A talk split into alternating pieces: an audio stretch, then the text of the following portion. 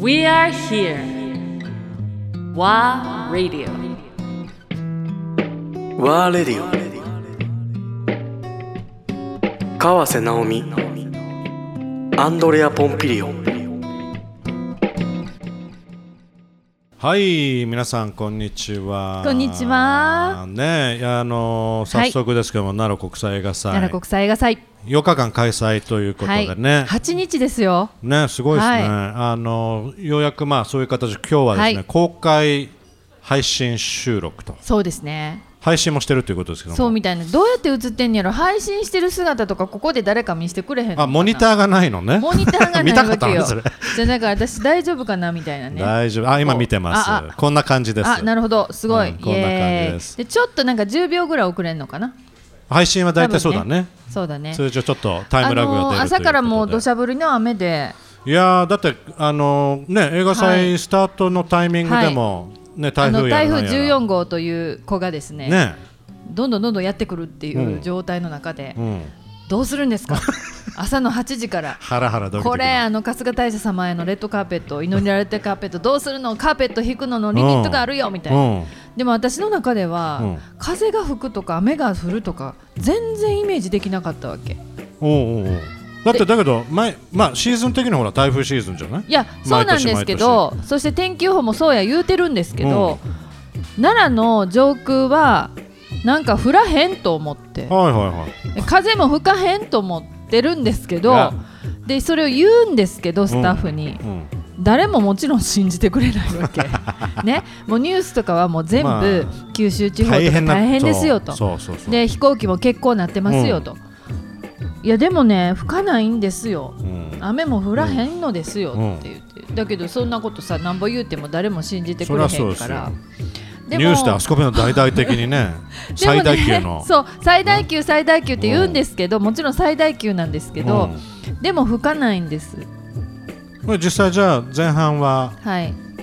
クリアしてたっていう感じ？だからね本当に無風だったのえー、すごいね。そうそのレッドカットの始まるうん。6時とか全然雨も降らない。え風も吹かない。うん。だったんですよ、えー。はい。あじゃあまあよかったねなんですけどやっぱり東京方面がじゃじゃ降りでそれでもう最大級がやってくるってなってるから、東京よりもこっちは先じゃないですか。そうそうで朝からもう新幹線が計画運休して、で来れませんみたいなんで、ゲストが あの幾人かとあそっか。はい、もちろん向こうからもね。ですね。来るから。はい、ご来場いただけずにそして、まあ、各行政うん奈良県内の方々とかは、行政関係はやっぱり災害対策をしていなきゃいけないので、うん。来れない。あそうか。そうなんです。それはまあそうねそうなりますわ、なのでもう能楽堂でやったんですけれども、うん。それもあの結構席が空いてしまったんですが、もうこれは仕方がない、おおうー、ん、でもまあ配信をこのようにさせていただいて、ねまあその様子は見れるんですけれども、はいはいはい。でもねなんかこうあ守られてるなって守るところは守ってくれはんねんなっていうふうに思いました。いやー、なめちゃんいつも守られてるもんね。なぜか。なんかでもまあということでね、はい。だけどこの、まあ、8日間、はい。まさにこの奈良町はい。センタそうですねー。で、こういう、まあ、スタジオがはい。できて、うん。えー隣には、イニシエカフェっていうのがあって、はい。えーワイワイとお子さんたちと家族ご家族がランチをしてるというそうですね。んな雰囲気の場所ですけどね。今日はこの2時間はい。ちょっとワーラディオがこのスペースをジャックして、2時間も？2時間大丈夫、はい。これ見てま2時間いただきます。すどれぐらいの人見てんやろ？えーどのぐらいなんだろうね。ねまあそんなことで、はい。ワーラディオの方でも実は収録を同時にさせていただいてて。よろしくお願いします。えーまあ、今日ちょっと収録した内容とのは10月3日、うんえーから、まあ、ワーラディオポッドキャストではい。オンエアしようと、よろしくお願いします。ね。だからもうこれはこのじ時代に聞いてる人はあの過去を聞いてるってことですね。過去を聞くような形になるんですけども、はい。まあ、それがアーカイブ化されていくという。そうですね。はい。なので、まあ、詳しくはちょっとね warradio.org、うんまたは warradio の SNS ねフォローしてもらえればと思うんですが、はそうって中で、えーまあうーまあ、いよいよ終盤になる映画祭ということで、えー改めまして、まあ、アンドレア・ポンピリオです。そして、えー国際映画祭のエグゼクティブディレクター、川瀬直美さん川瀬です。よろしくお願いします。よろしくお願いします、はい。えー、12年目。うん。一回りした干支がっていうことだね本当に、はい。12年目もそうなんです。早く感じる。めちゃめちゃ早いですね。あっという間っていう感じ、うんなんか自分がそんなに変わってないなと思っているので。う、ん、変わんないと思う、うんエネルギーのいろんな意味で成長してるんだろうけど、うん。うん、だから12年前は、うん。あの平城遷都1300年に湧いていて奈良が、はいはい。はい。で、えーまあ、千斗君という謎のキャラクターが現れ、はいはいな何この角生えてる？斗くんいたね。はいはい。角生えてる？これは何やろ？うん。神様なんか。なんかもう生き物としてうん。よくわからないなっていうのが。うんはいはい。で当時はもうこんなキャラクターもう嫌みたいな人たちやはいいたね。なんかそういうこう反対派がいっぱいいてですね。うなずいてる人がいっぱいいるんだけど。でもなんかものすごく全国的にはその気持ち悪さが人気になり逆にね。はい。うん。で千斗君とかって言だって知らいない人い全国いなかったいなかったと思いますね。ね。うん、だからその矢渕さんというあの人がですね作らはったキャラクターなんですけどうんいやーなんかこのちょっとした気持ち悪さが良かったのかなっていう感じですね。そのはい年にスタート、そうです。はい。っていうことで、まあ、12年、はいそうですね。過ぎるということですけどすごいねあっという間の12年だけどこ、はい。今年のまあテーマはい。がちょっと気になってたのは Starting with Zero Yes Starting from Zero じゃなく Starting with Zero, っていうのがすごく気になってて。なんかそれはどういう思いでそのテーマに、そのゼロっていうのが何かこう全くないとか、うん。まあ、ゼロですから、うん。あのー存在はしてるんですけどないっていうイメージがあるじゃないですか、うんうんそして、まあ、そこから始まるっていう意味ももちろんあるんですけど、あのこのゼロっていうものをずっと考え続けなきゃいけない私たちは。うんなぜなら何かをこう積んでいくとうん。やっぱりそこにあぐらをかいてしまったりとかうん。何かがこう当たり前になっていくっていうところで、ちゃんといつもそのゼロのポイントをこうに認識するというか意識してないと私たちのその原点っていうのが何なのかっていうことを見失っちゃうんですね、人間っていうのは。ん。ん。であのーまああの奈良には神様いっぱいいらっしゃるんですけど、うん。天理に磯の神神宮っていうのがあって、うん。うん。で神宮ってつくぐらいやからやっぱ格式高いんですけれども、うんそこがあの、うんフルフル祭りっていうか魂を呼び戻す、ん。振り戻すっていうお祭りが1年に1回あるんですね。で人間っていうのはあのやっぱりこうよどむ生き物やから、うん。心がちょっとよよどんでいくっていうか、んん汚れていくというか、でそれをちゃんと1年に1回こう揺り戻さなあかんっていう。うんはい。はふ振り戻すっていうかね「でひふみよいつむ」とかっつって。い、でその「ふるふる」みたいな感じでうん。戻す神事があるんですよ。うんなるほど。なんかねそれもねなんかこう12っていうサイクルってはいはやっぱりなんか人間に備わってるこう一回ちょっとリセットというか、うん。原点に立ち戻ろうよみたいな考え方が、もうずっと昔からあの、いあるので、うんうん。で私たちの体のサイクルもきっとその12っていう数字の中でうん。結構あるじゃないですか。うん。うん、で60回ってやったら還暦になって、うん。もう一回赤ちゃんに戻るかのように、うん。あのーなんかお祝いしますよね。そうね。でそういうのとちょっと似てるなという。ほう。それやっぱりここまあ2年間、うん、うん COVID、まあ、コロナ、はい、まあ、世の中がそうですね。大変なことになって、はい、まあ、そんな中で、うん。映画制作ははい。監督はせずに、どっちかというと、まあ、オリンピックのドキュメンタリーに、そうですまあ、ね没頭して、はい。さらに、はい、さあ開けて終わってさあうん次だっていう時に、まあ、うん今度はロシアの侵略戦争が。あってっていうその中での、うん。やっぱり「Starting with Zero」っていう思いもやっぱりあったりする。ねなんかこう人類ちょっともう一回考えなきゃいけないんじゃないっていうのはあります、特に私はそのこんな時期にあの侵攻していくっていうねうん。ロシアがね、でまあ東大でロシアだけを悪者にしてっていう発言をそこだけピックアップされてバッシングされましたけれども、うん。まあその、えーそのいいもの悪いもの完全懲悪っていうような考え方っていうのは非常に危険だなと私は思っていて、うん。で、うん。まあ、芸術っていうものはあらゆる本当多様性の中で、各国自国の文化を掘り下げて、たくさんの監督たちが作り上げるものがやってくる。それは映画だけじゃなくて芸術全般に言えることなんですけれども。でそういうこう人間がこうなんていうか形として表して音楽でもそうだし小説でもそうかもしれないけどそういうものを私たちはそれを例えば時間を経たとしても、まあ、垣間見、うん。そして自分自身の人生と照らし合わせ、うん。そしてそれをまあなんていうか理解する、うん。もしくは認めるうん。認め合うみたいな、そういうことの方が絶対豊かなんですよね。うん。で自分自身のその領域も増えてくるし、うん。でこんな狭い、まあ、領域の中で生きていると、やっぱり物の見方が単一的になるっていうことでその言っているようなこう反発と分断が起こってくるっていうのはもう、ずーっと昔から先人がこう警告のように私たちに言い続けてるんですけどでもなぜここでその大国がですねこんな風に侵略するというそして国連とか、うん。結局そういった組織が何もこうでききれない、うん。うん。っていうその近隣諸国も何もやっぱりこう手出しできないっていう中で、うん。小国のウクライナが、うん。まあ、ああいう状態でこうぐーっとこう踏ん張りつつやっぱり一般の人たちが犠牲になっていくっていうようなことが起こってるわけですよ。これは本当に2021年の出来事なの？2022年の出来事なの？みたいなちょっと疑わしい感じもありますよね。そん。な中で私映画祭を開催するんですけどもちろん COVID の影響もあります。それからえっと、この平和？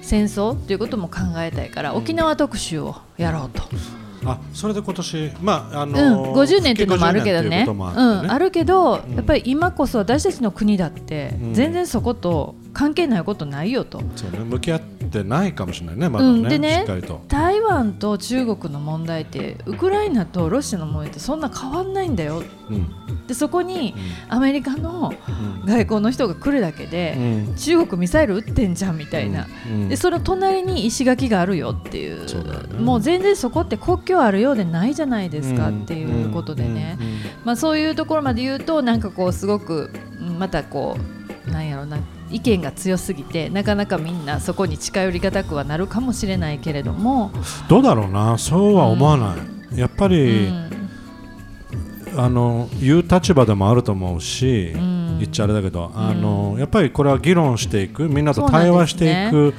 まあ一つのきっかけでもあるのかなとも思ってるんで、うん。そうですね。やっぱり話す、いまあ、思ってることを伝えていく、うん。でそこで反対意見があればそれはもちろん受け入れるタイプじゃない、そうなんですよ、ねそう。全然どうぞ言ってくださいと。話そうよっていうスタンスじゃない？いつも。そうなんです、うん。一方的になんか刃が飛んでくるんじゃなくて、そう。対話の場を持ちたいとも思うし、でそうやって対話をこうすることで新しい考え方やうん。認識が私の中にもあなたの中にも生まれるよみたいなのがすごい嬉しいんですけどだから映画祭ってこうやって映画館で映画を見るだけじゃなくて、映画館出た後に一緒にさっきまで見てた人で全然知らん人やねんけど、うん。声かけ合っていいと思うんですよ。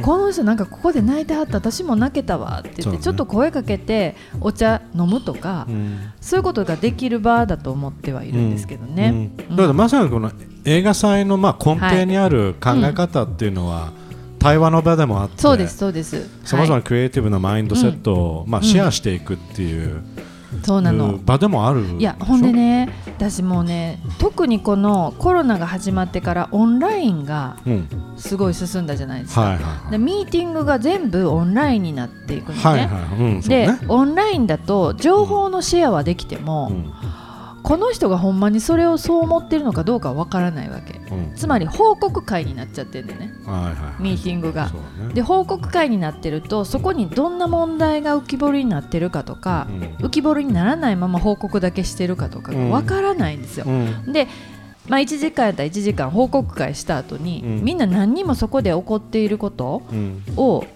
ほんまの意味でシェアできてないなと思ってて、うん。うんだからフィジカルでこうやって映画が見に来れる状況になって、うんでそこでこういう会場で言うたらね、うん。あのこう奈良町センター今日ここにいる奈良町センターもありますし、でここでもやってるからねやってます、は。はい、うん。で、えっと、エヴァンス・キャッスルっていううん。ライブハウスのところでは学生がの奈良ウェーブやってるし、ほんでバスターミナルっていううん。県庁の持ってる施設では、まあちょっとそのインターナショナルコンペティションもやってるし、うん。グランドボヤージっていうアフリカの女の子たちのそれも今年初めて？そうです。ですよね。うんやってるしで金賞ホールっていう東大寺のうん。あの劇場会場では、あのずっとユースの子らのやつやってたりとか、うん。で沖縄特集もやってるし、で春日さんの感謝共生の館では、うん。まあ、祈りをテーマにした作品とかもかけてるから、はい今言うただけで 5, 5つすごいよ。会場があるから私そこプロロロロするんですまよ、回ってると、皆さんもねそうやってね歩ける距離なんでね、歩いてもらえると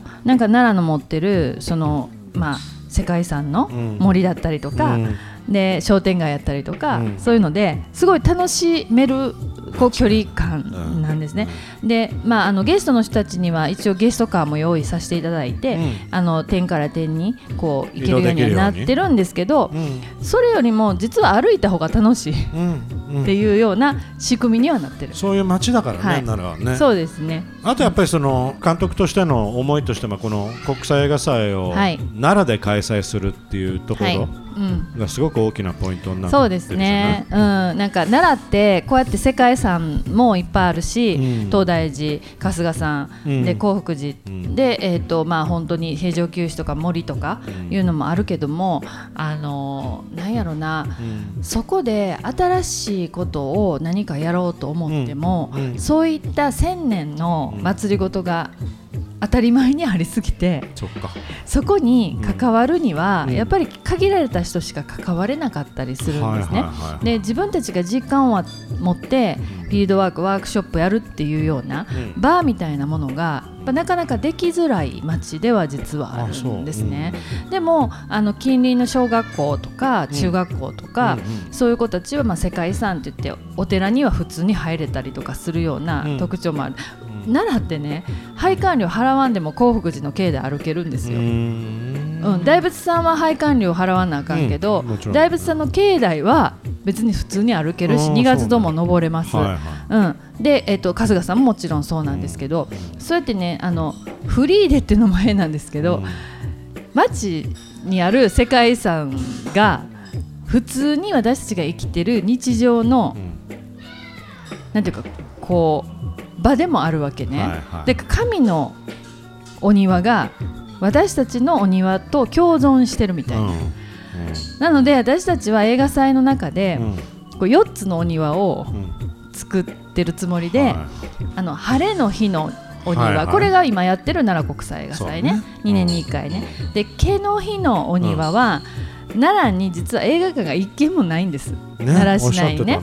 うん。だからその映画館の代わりにシネマテイクっていうのをやって。る、う。んうん、でそれから晴れの日毛の日やから晴れとシネマテ的にはいわゆるその仮設でそうです、まあ上映そうです。なんかの場をこ作ると。うそうです。あの公民館みたいなところとか、うんうん。あのこう奈良町センターみたいなところもやるし、でそうやってやって、うんで、えっと、晴れと毛でしょ？だから晴れと毛をつなぐ日っていうのもやってるのね、でそれはあの映画祭をやってない年に、うん。